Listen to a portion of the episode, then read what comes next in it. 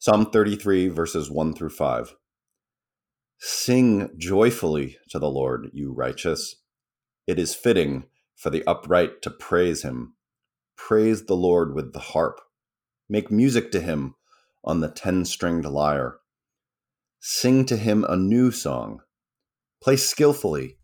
Shout for joy. For the word of the Lord is right and true. He is faithful in all he does. The Lord loves righteousness and justice. The earth is full of his unfailing love. I'm not going to, uh, uh, when I would write about a psalm, I, am not sure how, I, I, can't even remember how I would pick them, but I, I would relate to the, the passage in the psalm. Uh, and in some cases, I think in the book uh, Signpost, I think there may be as many as 20 instances where I'm talking about my adventures on the Appalachian Trail. Uh, I'm a section hiker. I didn't through hike it. That usually takes six months, and I had a business, blah, blah, blah. Um, but people oftentimes ask me, "Oh, it's wonderful to get out and on the trail, but you must kind of contemplate and think of everything." And and I said, I, I, I would usually say I, I, had no big thoughts. I just had, how am I going to get the next 10 miles done, you know, to get to the campsite and is it, the campsite going to be filled with too many people or whatever. Uh, I never worried about, I ran into bears, but I, I never really had any confrontations with them. Most of the things that happened were amusing, but after the fact, I think contemplation of uh, an action that happened before is where my thoughts came from. And here I'm talking about a time when I'm in Pennsylvania. I've crossed the Susquehanna River. I'm up on a rocky ridge, uh, walking along, and I look down and I see the the the, the whole life of the minute, the small things and so I write here the big things uh, like the mighty Susquehanna River, and it is mighty, by the way, mm. or a powerful midnight storm, or even the splendid beauty of the rolling hills, of cultivated farmland, do generally catch the eye and cause me to stop to enjoy the quiet wonder of it all. When viewed through the lens of the poetic imagination, though, it is the smaller things of the land, the insects and the tiny creatures that suggest order and resolve and purpose rather than inscrutability and aimless disorder. For me, the trail suggests coherence, but I need to slow down in order to see it at work, and that requires I put aside my singular drive to get from here to there. So give me the trail any day, for it provides me with the bigger themes through the miracle of its smallest creatures. The earth is full of his unfailing love.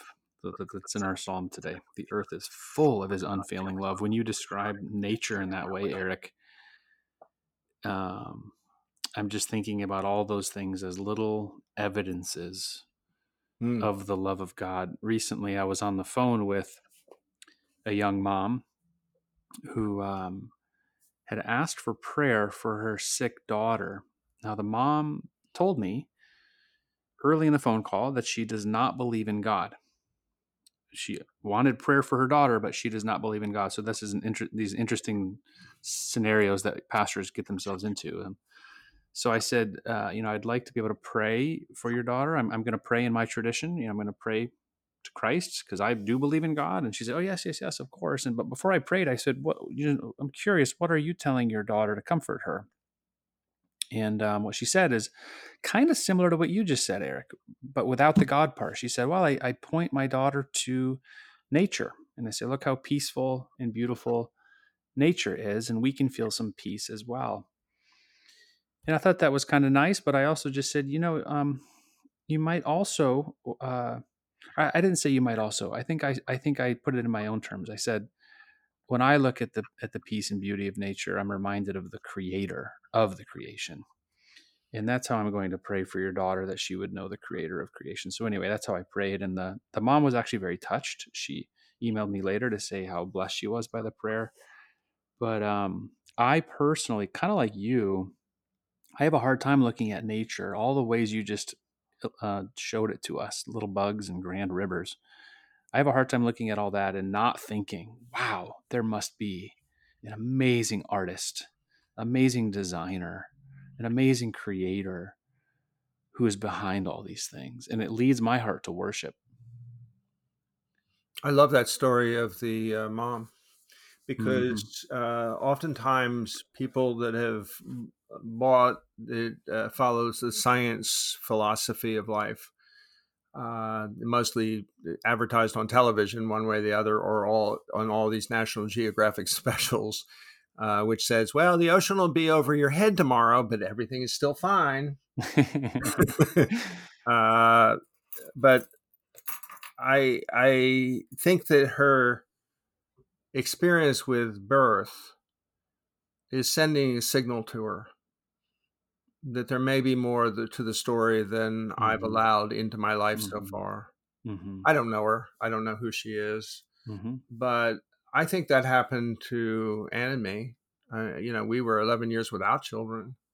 Hmm. Uh, and then children happened, and everything in life changed. Everything. And I think you know, there's nothing worse than dealing with a, a sick child, for example. You you feel so vulnerable and you know how is this child going to survive this whatever it is mm-hmm. and i think that you know, those fears that come along with that uh, with the with the child are unbelievable and and if you don't have anything else but your own life you know i i think that's that's troubling i i i think it was wonderful she reached out to you mm-hmm.